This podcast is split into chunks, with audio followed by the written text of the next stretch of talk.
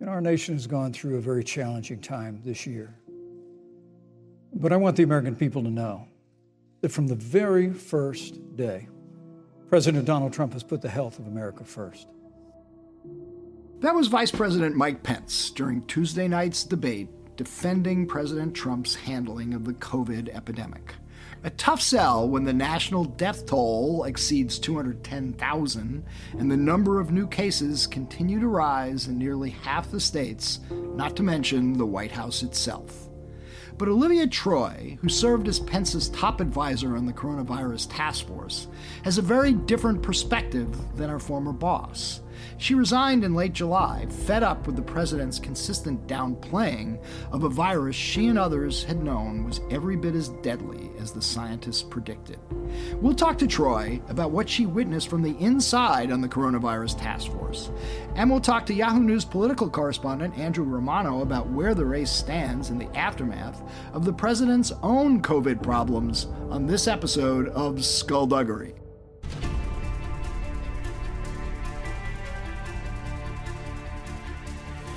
Because people have got to know whether or not their president's a crook. Well, I'm not a crook. I told the American people I did not trade arms for hostages. My heart and my best intentions still tell me that's true, but the facts and the evidence tell me it is not. I did not have sexual relations with that woman. There will be no lies. We will honor the American people with the truth and nothing else.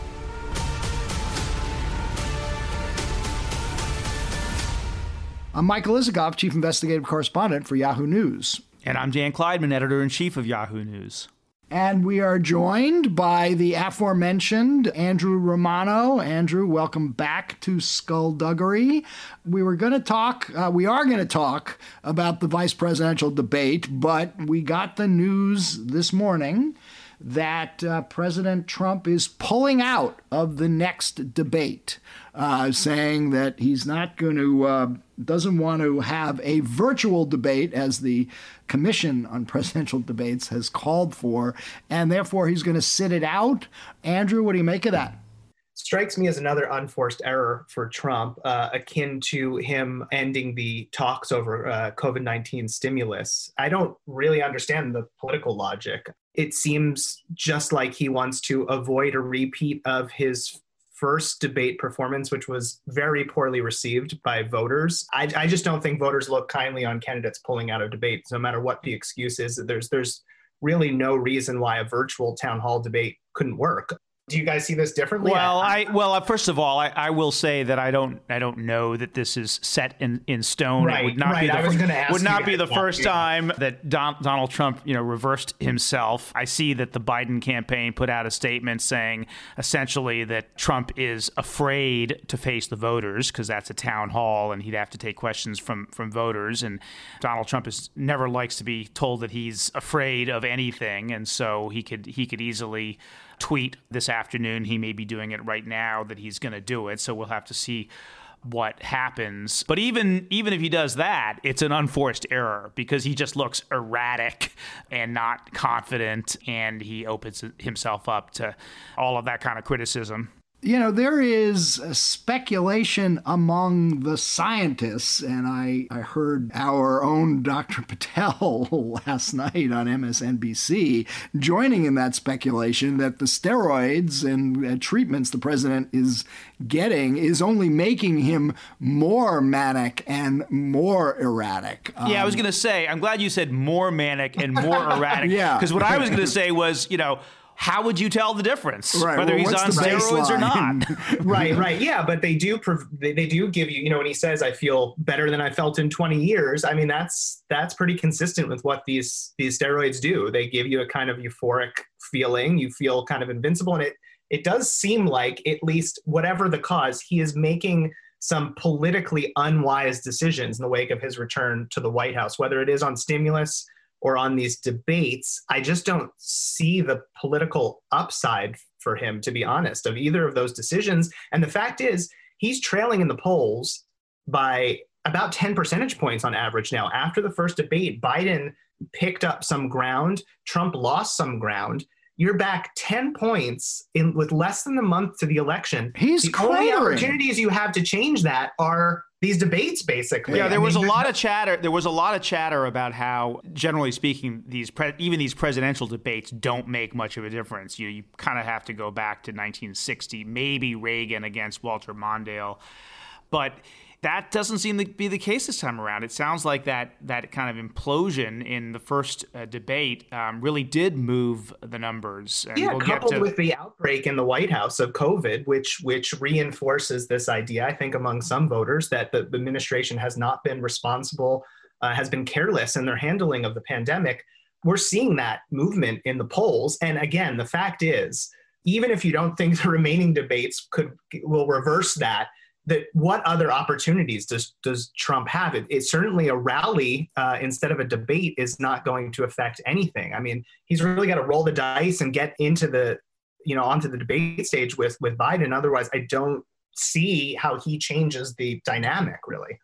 So we were going to, uh, we do want to talk about the Pence Harris debate, which I thought actually was, well, certainly was a better debate than the Biden Trump debate. I thought, you know, both candidates sort of did what they set out to do, getting their talking points on. But man, it really was frustrating when neither candidate answered the questions that they were posed. I mean, i i they completely ignored the questions. I mean, the question to Pence about abortion and if Roe uh, was overturned, what would he uh, recommend Indiana do in terms of abortion?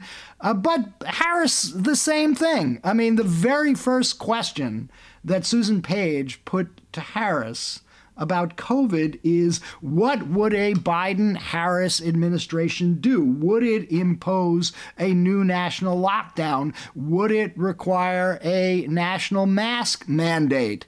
And Harris gave her answer about all the failures, quite justified in her case, against what the Trump administration has done, but she never answered the question that was she asked. Said, she said something along the lines of, you know, we have a plan for contact tracing and testing Yeah. and blah, blah, blah, like what anyone would do, right? But she didn't engage with the more controversial aspects like the mask mandate, which Bi- Biden has said that they would do, and uh, a- a national lockdown, which he said he would be open to if cases spiked. Um, you know, I maybe I'm more cynical than you, Mike, I- although I kind of doubt it. You've covered a lot of these things. That's just how politicians debate. To No, me, I know, but- I know but to I- this is going to sound completely- terrible, but it was almost refreshing to see like some political skill on display after the first debate. I'm sorry. If Trump. if I'm if I'm Susan Page, I don't let it go. I say, "Excuse me, Senator. Excuse me, Mr. Vice President. You didn't answer the question. Let's ta- have another go at it." I vote for Mike Isikoff for debate. Okay. That uh, my guess is that will never happen. I don't think I'm on any party, short list. The, Yeah. the parties will never agree to it, and nor will the debate commission. Okay, so here's the way I see it. I think that Kamala Harris had the better case to prosecute.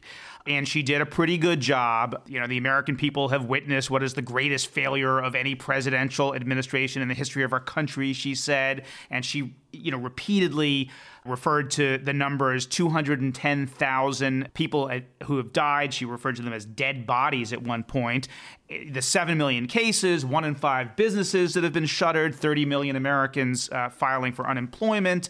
That was pretty powerful stuff. Pence, I think, was kind of the master of deflection. But at times, I thought he was kind of too cute by half. And a couple of examples that after the Harris broadsides against the Trump administration on the pandemic, he- responds by saying that her words are a disservice to the sacrifices of the American people. But she hadn't criticized the American people. She very, very, very uh, uh, directly criticized the Trump administration. And then one other example, which is that when he tried to argue that the Bi- the Obama Biden administration handling of the swine flu epidemic in 2009 was much worse, that if it had been a more lethal disease, 2 million Americans would have died. Well, that if was doing a lot of work there, and I thought that was um, not particularly uh, effective because he was inventing a situation that just was not that never happened. Yeah, yeah. Two, I mean, two things about that. On that pivot, that sort of elision where he's, you know, kind of pretends that Harris is criticizing the American people. I think that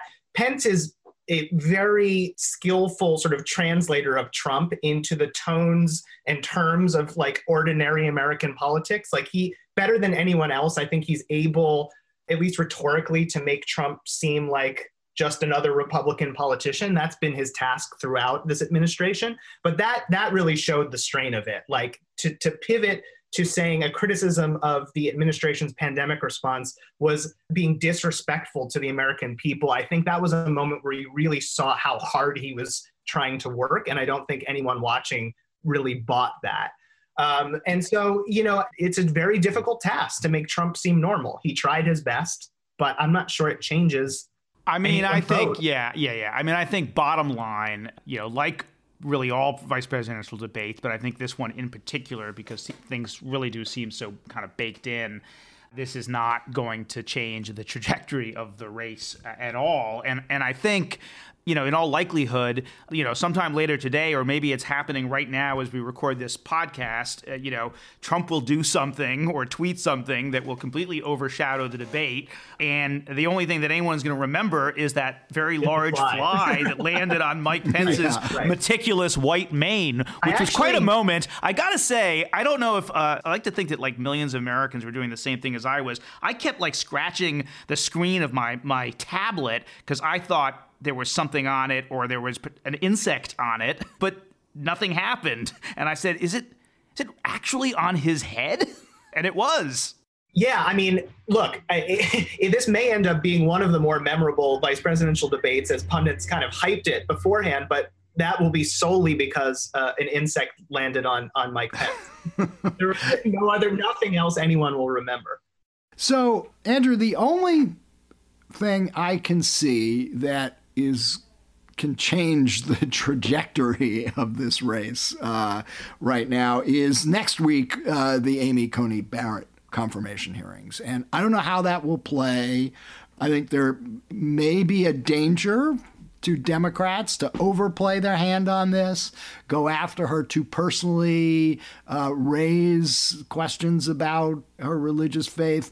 I assume they're smart enough to know that that's a danger for them. But, you know, other than that, I don't see anything that can uh, prevent this um, election from becoming the blowout it looks like it's going to be right now. Big prediction there. Um, again, it's 2020, so we never know. I would be surprised if Democrats overplayed their hand in the Amy Coney Barrett hearings. They've been very careful not to criticize her in personal uh, or religious terms, despite the fact that Republicans keep saying that they have. And I think that'll probably be their strategy throughout the hearings. Their argument is going to be more of a process argument that that it's it's wrong and hypocritical, uh, and we're within a, an election at this point, and so we should wait for the voters to have their say, just as Republicans uh, said with uh, Neil Gorsuch. I would say, by the, by the way, that the, you know the the impact that these the political impact that these hearings are going to have will not be on the presidential race, but will be on the race uh, for control of the Senate, because you have a number of Republicans who are in tight races who sit on the Senate Judiciary Committee. First of all, you've got Lindsey Graham, who's in a really surprisingly tight race against Jamie Harrison in South Carolina. He's the chairman of the committee. He'll be presiding over it. That could present him opportunities. This could help him in very conservative South Carolina, but you know, it's also potentially perilous for him as well. And then you've got Thom Tillis in, in North Carolina. I think Joni Ernst is on uh, Senate Judiciary. Am I remembering that right? Um, she's in a tough race, obviously, in Iowa. But you know, it does occur to me that Trump may have complicated uh, the Democrats' strategy today by pulling out of the debate. Because remember, these hearings are going to be conducted virtually, and the Democrats are saying, no, no, it has to be in person, right? Uh, that's unacceptable when it's a Supreme Court nominee. And now Trump saying, no, he wants an in person debate, not a virtual one, I think is going to make it a little harder for Democrats to maintain that we need in person hearing argument. Yeah, I, I, look. I don't think that was a particularly strong argument to begin with. I think Democrats are grasping at straws. Um, you know, they're and, just trying to figure out any way to delay this any way past to, any November way to delay 3rd. It. Right? Exactly, yeah. exactly. Right. Because I still think if something happens and you know, God forbid, you know more people on the committee uh, test positive for COVID, or there's some new information that surfaces, and it is delayed past the election, I still think it becomes much harder for uh, Mitch McConnell to ram this through if the Democrats, if Biden wins and the Democrats take back the Senate, he will, um, you know, he's not going to have a all of a sudden like a, a strike of like his own personal conscience that it would be anti-democratic to push it through. But I think some of some of members of his caucus will have a hard time, you know, backing him on that. Last thought, Andrew. How do the Senate races look to you? Well, there's probably about 10 vulnerable Republican seats that, that 10. Democrats uh, have de- a decent chance of winning. Yeah, I mean, I don't know that it's going to be that many. I would be very surprised, but that's a pretty big playing field. And it's, it's I, I would say it's more likely than not, although a fairly close call at this point, the Democrats win back control of, of the Senate. Well, if that's the case, uh, Washington will be very different come January, and we'll have to figure out a new introduction to this show, I think, um, since we won't. well, I, let me just say, I, I, think there, you know, may not be the same kind of skullduggery. Maybe it won't be at quite the same high pitched level, but there'll still be skullduggery. All right. Well, That's let's, uh, Andrew, thanks. Let's stick to our uh, our game plan and uh, get to our first guest, guest, Olivia Troye. Thanks, Andrew. Thanks, guys.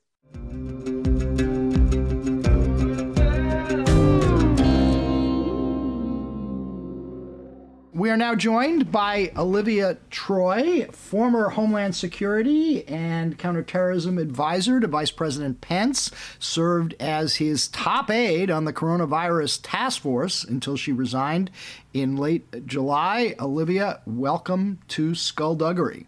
Great. Thank you for having me. So I'm sure you watched the debate last night between the vice president and Senator Harris and listened to his defense of the uh, Trump administration's handling of the COVID crisis. Your reaction to what you heard last night?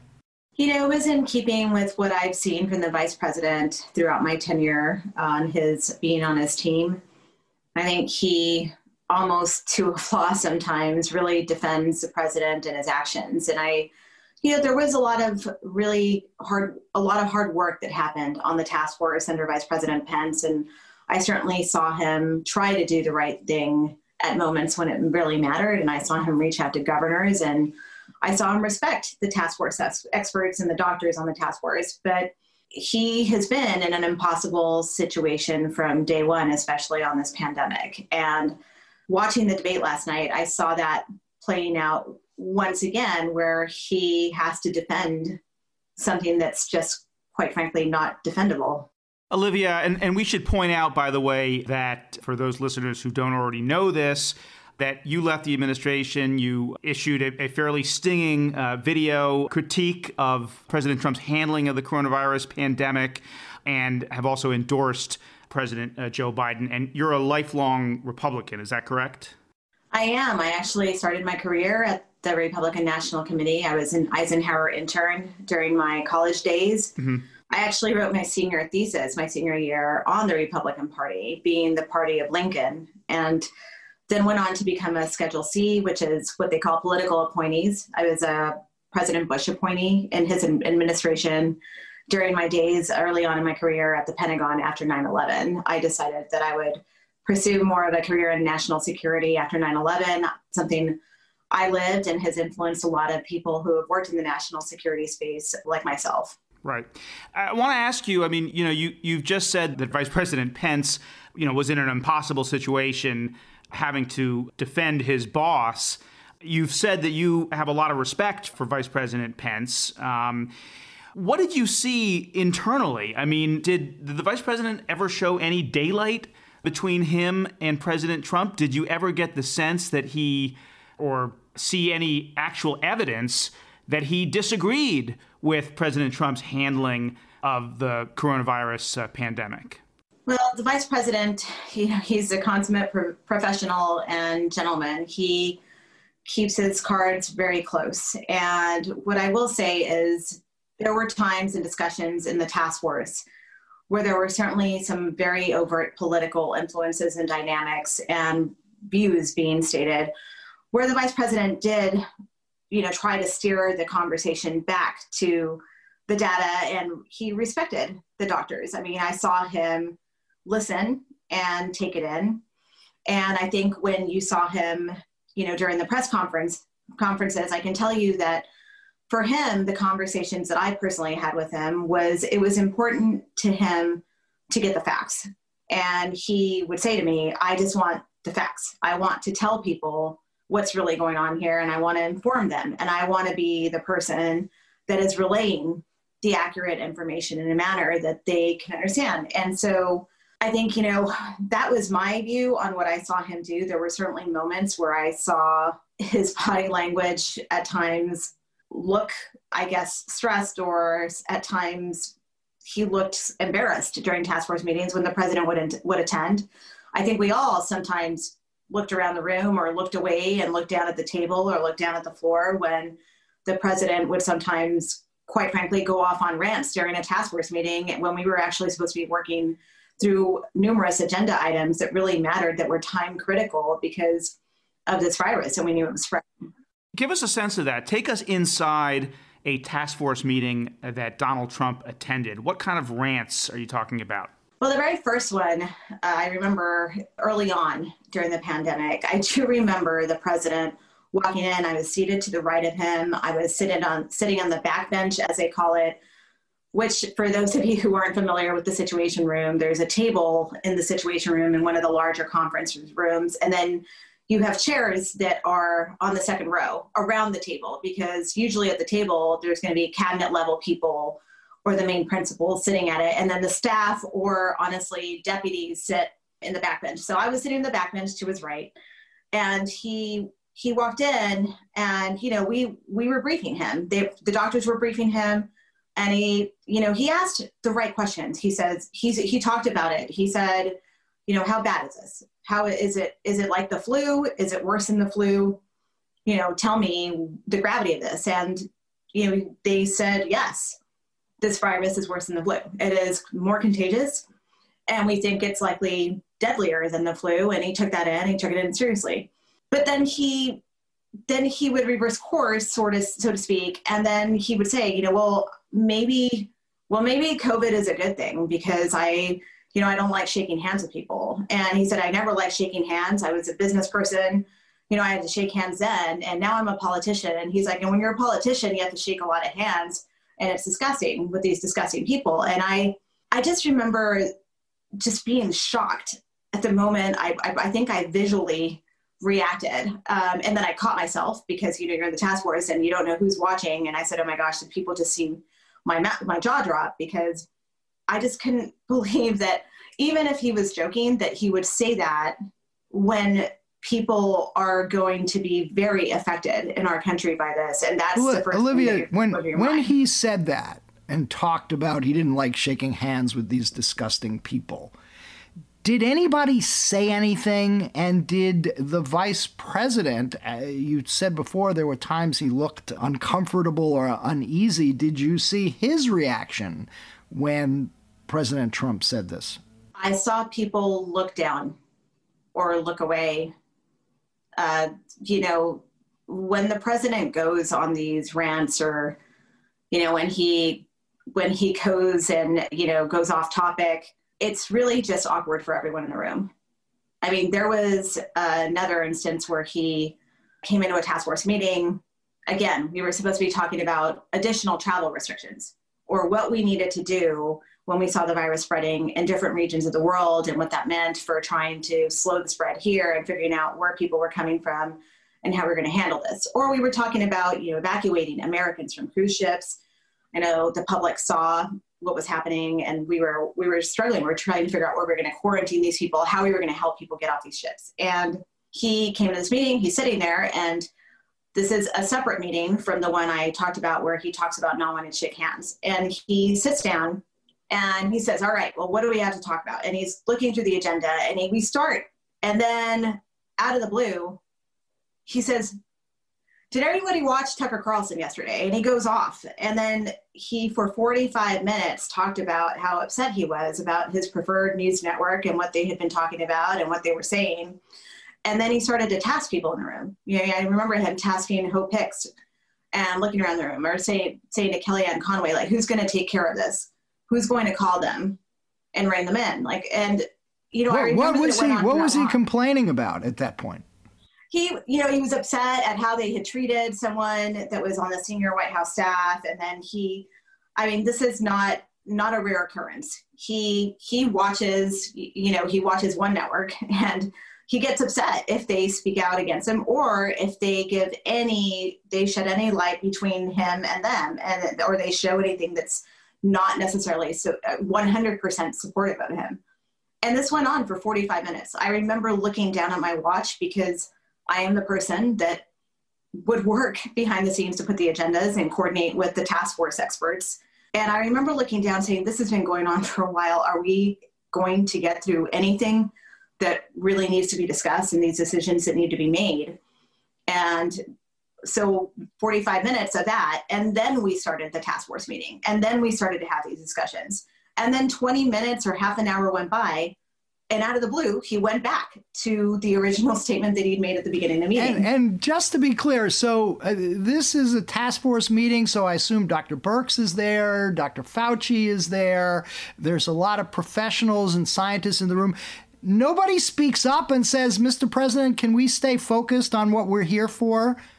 Everyone, you know, they look away and they exhibited what I would say extreme patience with the situation, knowing that, by the way, this task force meeting was also happening over a weekend where, you know, we worked most weekends, but, you know, this, this was pulling them away from the actual work and also pulling them away from time with their families when we didn't get a lot of time with our families. And this is what we're hearing instead. And, you know, you don't do that. Uh, I didn't see people push back like that because when you do that, you're probably going to get fired. Let me just follow up on that because, as Mike points out, you have some of the most respected public health professionals in the world on that task force in uh, Tony Fauci and also Deborah Birx and, and others. I understand the point you're making about you know not pushing back against the president like like that, and it might be counterproductive. But what was the dynamic between those professionals and President Trump? Looking at it from the outside, it's hard not to see tensions and uh, sometimes it's you know the president is outright criticizing the members of his own task force but what on the inside what was your impression of how say tony fauci viewed the president and his handling of this pandemic crisis I think your impressions being on the outside are 100% accurate. It was a struggle on a daily basis. I, I saw Dr. Fauci I remember actually a moment where the photographer for the White House photographer, when she took a photo, and Dr. Fauci, it was the beginning of a task force meeting, and he had his head in his hands looking down at the table.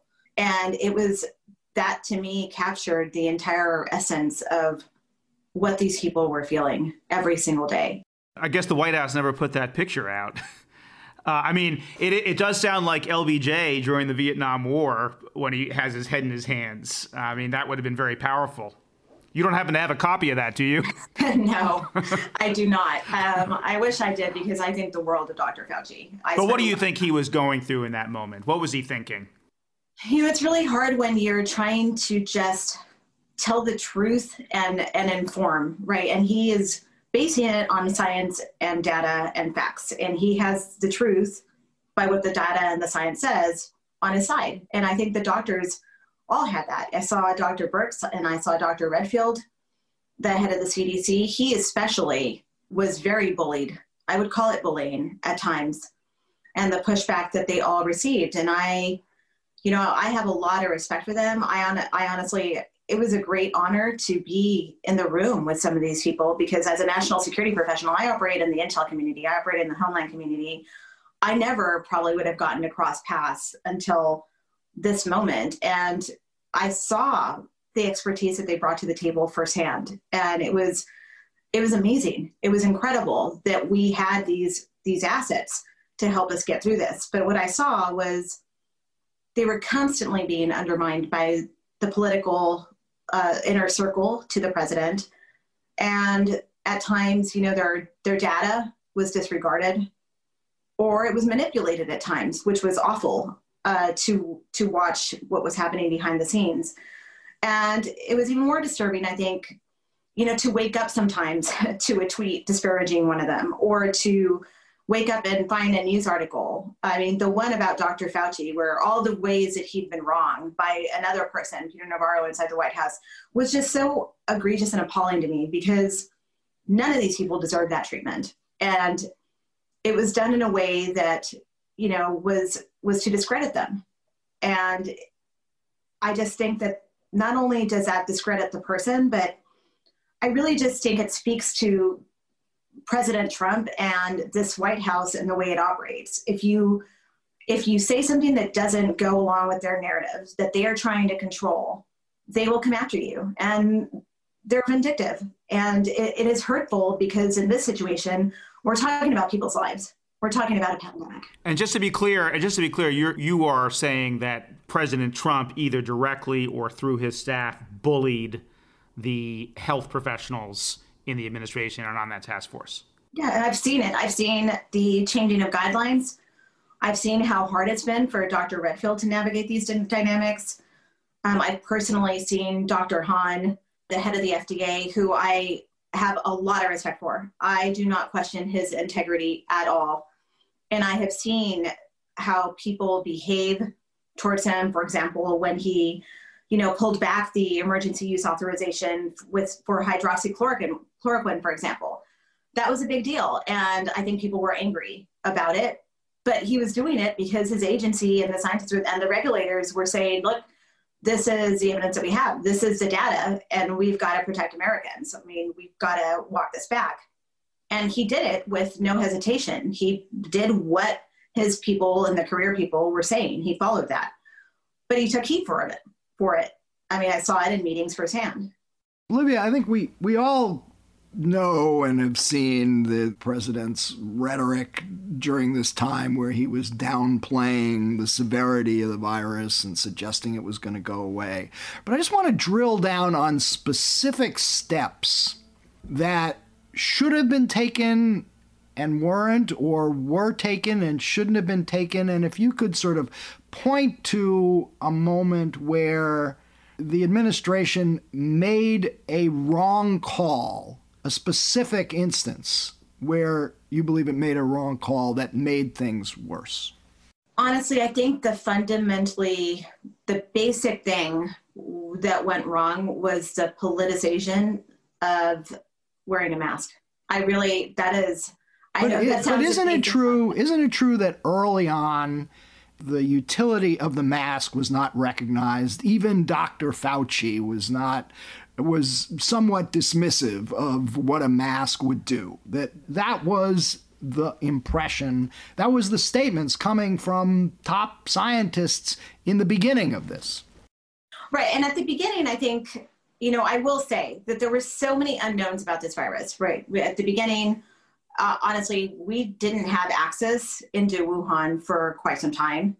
Uh, I know that, you know, HHS and Secretary Azar, they, I mean, they were fighting to get on the ground to really do with the CDC to really explore what was really happening. And they were really trying to understand how it spreads. They were trying to learn about the virus, which was critical. So at the beginning, we didn't have a lot of the details. I mean, we along the way found out, you know, that it was you know, that it spread through aerosol. We know that today. Uh, we knew that fairly early on as we discovered that.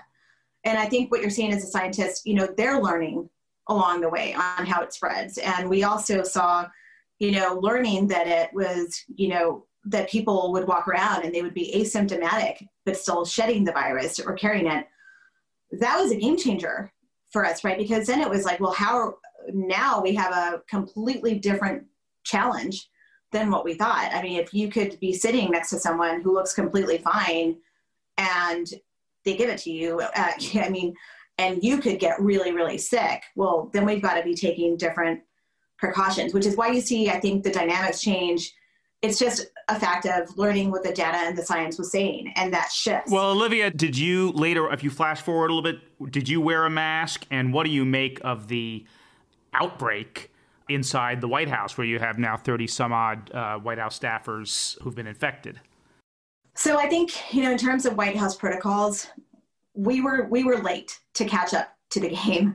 I mean, they they eventually instituted temperature checks at the gates which was prudent. Uh, and then they eventually said, you know, they put masks out for everyone to wear. But the truth is, people didn't really follow that. I mean, you saw people maybe in the National Security Council. I certainly saw the Deputy National Security Advisor. He walked around, Matt Pottinger. Matt saying, Pottinger, right? Yes, yeah. Matt Pottinger said, you know, people need to be wearing masks. We need to go on like shift work. We need to socially distance. He, from day one, was on top of this. But I will say that, you know, if you walked around the West Wing, people weren't wearing masks. People were sitting right outside the vice president's office without a mask. I mean, and granted, what you'll hear is, well, we were being tested every day, but the test produces a lot of, you know, false negatives and false positives. So the the test, I mean, yes, it's it's helpful when you're getting tested every single day because that's how you're going to catch it eventually if you are carrying the virus, but not everyone was being tested. To be frank, I was a little, uh, I have to say, appalled when I learned just recently that the president wasn't being tested every day because I had been misled then to believe that that he was uh, and that the vice president was. I certainly thought that the vice president was getting tested every day. So that gives me pause. But the truth is, like, this virus was around us and we were not, we were following two different things uh, I think the experts were saying, you know, sl- to slow the spread, you got to socially distance. You got to wear a mask. This is critical. This is how we're going to get ahead of it. And inside of the White House, I think the doctor, Dr. Conley, and the White House Medical Unit was certainly offering these guidelines, and they were making masks available. But in the West Wing, they weren't being followed. And I, I wore a mask at times.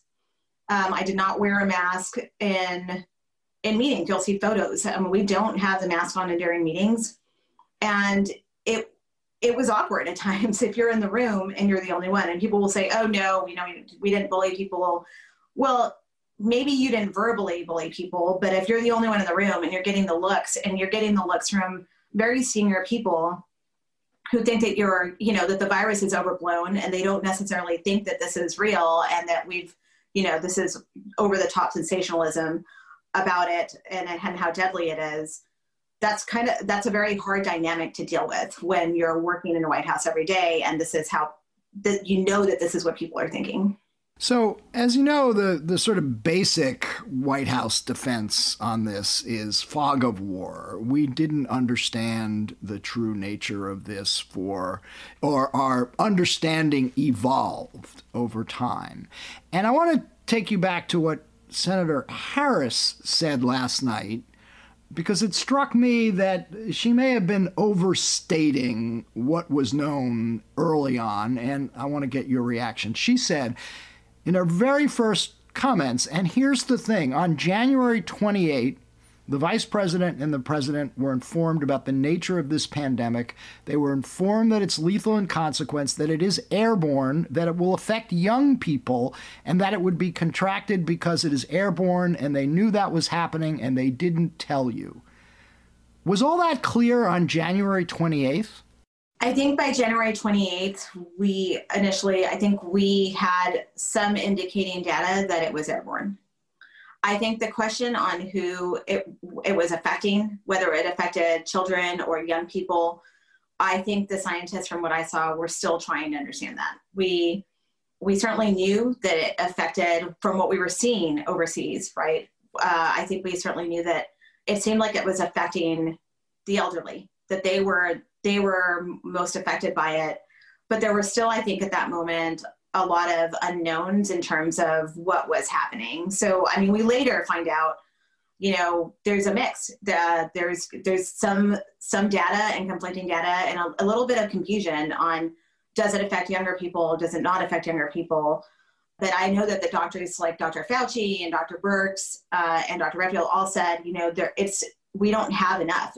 The information is inconclusive right now to draw that conclusion and later it becomes, you know, it affects everybody. But if it was fully understood that it was airborne that early, why did Dr. Fauci initially dismiss the significance of wearing a mask? I think, you know, like I said, I think there was so much information coming out, and I think the scientists were wrestling with, you know, what it, what it, what is this? How much information do we have on this? What's the truth? And I think, you know, I think we were seeing what was happening in Wuhan. I remember the conversations in the task force. I remember Secretary Azar saying, well, this, from what we can tell, this is what we know. Now, I, I do know, I don't think that we had access still to on the ground in China. I know we fought for that for weeks. I remember that. I remember saying, I remember the conversation of saying, we've got to get in there. Uh, we've sent letters, we've had phone calls. They keep saying that we're going to be allowed in but they still would not allow our team. And I think they eventually, I think they reduced a number of CDC experts that they were going to allow in. And again, I, I think that is critical to understand because the CDC, I mean, they really needed to get in on the ground to help even, you know, China to figure out what was happening and to be part of the WHO response and figure out how do we all globally counter this virus because it went on to affect everyone, right? This is global. Olivia, I want to just ask you a little bit more about what it was like for you personally to be working inside the White House under these very diff- difficult circumstances. And I think you've talked about how you were anguished, how you know you had a hard time sleeping at night. You also did not speak out about it publicly, certainly. I understand that, but also internally, you didn't take your concerns to higher level people. I think you've said. Why not? And do you regret that now?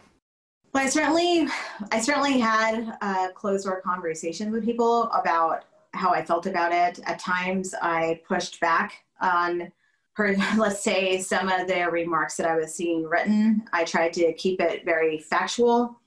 And I think I spent a lot of time working with the task force members and agencies to figure out how we would actually move policies forward um, and coordinating them in a manner that would protect Americans. And it was hard. I think it was a very difficult dynamic when, uh, you know, I spent a lot of hours uh, at night talking to some of the principals and strategizing. And then we talk, we would have conversations about, we know that this matters. We know that this is critical. And I would say, you know, I know that the scientists back at the CDC, if that was the agency that was affecting strongly believe that we need to be taking this measure, such as you know face coverings for trans- transportation workers, for example, is a basic was one of the ones that stands out in my head right now. And I would put it on the agenda, and knowing that we needed to discuss this and make a decision and move on. And sometimes these items would get pulled off the agenda um, by other entities, by people on the immediate staff. Um, like who? Who, who would, who would take it off the agenda? Well, at the end of the day, it's the chief of staff who makes the call. And, you know, it, it was it was frustrating. And then I would have to go back to the task force and figure out, you know, sometimes we would find other interagency bodies to, to push this forward. I worked very closely with the National Security Council.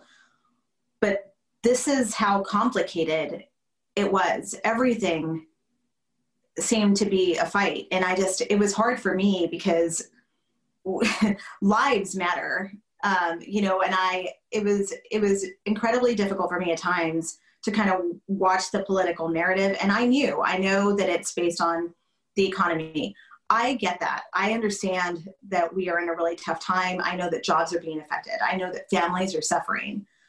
But the sooner we can get ahead and you know control the spread of the virus, the sooner we'll be we'll get the economy back on track. And that's just something that I just didn't understand. That the disregard of some of the political people that that just didn't didn't want to play ball with the experts, so to speak. Who, who are you talking? About, who are you talking about? I mean, the chief of staff, the pres, uh, the vice president's current chief of staff is is uh, Marc Short. Is that who you're primarily talking about? I and certainly, did, I certainly had a challenge with Marc Short. Um, and tell and us about others. that. Uh, I think, you know, he's a hard person to really understand. He is an evangelical Christian. I know that he, his beliefs are very in line with the vice president. But at times, you know, when you're tasking staff to find alternate data to the data that Dr. Birx is presenting, I I just think that that is just on a different level of of manipulation, if that makes sense, because these other staff that are more junior, so to speak, I mean, they're not medical experts. They're not pandemic experts. They're not doctors. They're not scientists. They're, they have nowhere near the expertise that Dr. Birx has, and I'm and I pers- I don't definitely have don't have the expertise that Dr. Fauci and Dr. Birx. That's not the world that I that I've lived in and operated in. That's not my specialty, and it was those kinds of situations that were very challenging because, you know, you're outranked. And, you know, keep in mind, I'm also a career national security professional. And so you walk this fine line where you're trying to do what's right, you're trying to help the people that are trying to do what's right. But you're also already on the losing side of the battle when the narratives of the deep state get talked about, right? Or when you're viewed as though in a lens that right off the bat you may be undermining things. And I will tell you, in my over two years in the White House, I was very dedicated to doing the role in the best way I could for the vice president. I did that unwaveringly, almost to a flaw sometimes during the COVID task force. But and it is a struggle that I've seen. And what I've seen, you know, in terms of the undermining and the discrediting of the public health community, it's quite frankly no different than what I've seen the White House do to the national security community and the intelligence community. I mean, when you when you say when you want to tell when you say the truth and it doesn't it, it's not in line with what they want to hear, they will turn around and discredit you. We've seen that. It's a it, it's not an unknown pattern, right? We've seen this. We've seen this story before. Yeah, and and as an example, you resigned. They said you were fired, which was false, correct? Yes, and I, you know, everyone on the VP's team knows the truth. I resigned. I was, you know, I was facing an increasingly challenging political environment the closer the election got. And I just, I just What was the breaking point for you that caused you to resign? Like, there must have been a moment that said, I can't take this anymore. What was that? Well, you know, I hung in there for a while longer, but the day of the Lafayette Square incident where the president walked out, where the protesters were cleared out in such a violent manner, and I had just been walking outside, to be honest. I had been, you know, I was wearing a mask. I was a little cautious because I'm, I'm, I've always been sort of cognizant of the fact that I worked for the vice president and I wanted to protect him, and COVID is a real thing. But I did walk out there because I wanted to see what was happening firsthand. I, you know, I've lived in Washington for a very long time, and this was a very significant moment for our country, and people were speaking out. And I saw peaceful protesters. I saw it firsthand, took photos. I walked around with a very close friend of mine who was on the National Security Council. And I came back to my desk and was working, and I had a lot of work to do. And when you know, I got an email saying, "Please clear out" from Secret Service, and I was very confused as a Homeland person because I track all alerts and I track all threats. So I was a little bit also taken aback. I was like, did I miss something? What did I miss? Um, and but I, you know, I was told to leave and I left. And to get home and turn on the TV because I was like, I was worried. I was like, what is happening? What's the threat? What's about to happen? I just, it was so offensive to me to watch that. I I honestly never came back from that. I remember being very upset that night. I was upset the next day. It was just so egregious to me to watch the president walk across, stand at the church, St. John's, and hold the Bible, but and but not say anything. He didn't pray. He didn't speak out to the American public. He didn't. He could have used that moment to make a difference, to be healing. We're we were facing a pandemic there's a lot of hate. And I feel like he is personally part of the rhetoric and hate and the divisiveness. He has encouraged it. And it was it was just so it was just upsetting on many levels. And that stayed with me for the for the for days to come. I still did my job. I was still working hard. I was still working on the task force, but I couldn't shake it because I said, you know, he continues to cross the line repeatedly. And some of the enablers around him enable him to continue doing this. And I just, at some point, as it got increasingly harder, I was like, where, when is this going to end? It's not. It's, it's just everything I've known for the over two years of what I've seen. It just keeps getting worse. Olivia, as as we're winding down here, I'm looking on uh, at the wall in I, I, guess your home office, and I see a framed cover, Time magazine cover. Is that that looks like Anthony Fauci on the cover of Time? It is Dr. Fauci. I think he was. Um, he just got.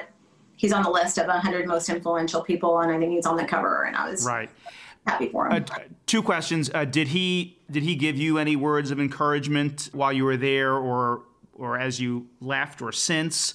How do you think his handling of the coronavirus pandemic and his, you know, many many months now on the president's task force will what effect will that have on his reputation and legacy going forward? You know, I I got to know Dr. Fauci really well. I have a lot of respect for him. I certainly saw him go through some pretty tough situations. And, you know, I won't get into the private conversations I have. I have been in touch with him. Uh, I think, you know, he has said, you know, that we had a cordial relationship, uh, working relationship, and we were colleagues, and that I was critical to the work of the task force. Uh, we spent a lot of time working together. And I think for him, in terms of his reputation. Well, would it be, let me just, I know you don't want to get into the intimate conversations you had with him, but would it be fair to say that he has been encouraging to you throughout this this episode, leaving leaving uh, the White House and, and going public? I think what what he has said is that takes courage, which means a lot to me, and and it has been hard. Uh, you know, I I'm it, it's still hard for me to talk about it sometimes, and it's still very emotional and very real to me. But for him, I think, you know, I guess I I respect him because at some point you know, if they're not allowing him to be in a press briefing, which I saw sometimes firsthand, and they would pick what task force members would be in the briefing, and if one of them misspoke, and I say that misspoke in quotes because it means that they were annoyed with the fact that they had maybe been too forthcoming, you wouldn't see them at the briefing the next day. And I think that Dr. Fauci has stayed true to himself. Like if he doesn't know something, he's going to tell you he doesn't know something. And if something changed, he'll tell you, you know, why he's changing his opinion on it. And I think he's at the point now where I think, to be honest, he's just trying to get the information out to Americans via the media at this point because it matters. And I guess the public can decide for themselves on what they want to listen to. But I can tell you there are numerous times when these doctors said, you know, there's going to be an increase in cases or there's going to be a spike, especially after Memorial Day. And, you know, they're they were often sort of dismissive about their warnings. And then two weeks later, there'd be a huge spike in whatever state, and people, and then we'd be rushing to get PPE out there, or we'd be worried about hospitals being overwhelmed. And time and time again, they proved to be right in their assessments. And so I think at the end of the day, for Dr. Fauci and some of these doctors, I think history will, you know, look back on this, but they'll know that they tried. Well, Olivia, I think a lot of people listening to you will conclude you too have been true to yourself. So I want to really thank you for uh, sharing your insights uh, into this, and um, thanks for joining us. Thank you. I appreciate you having me on the show.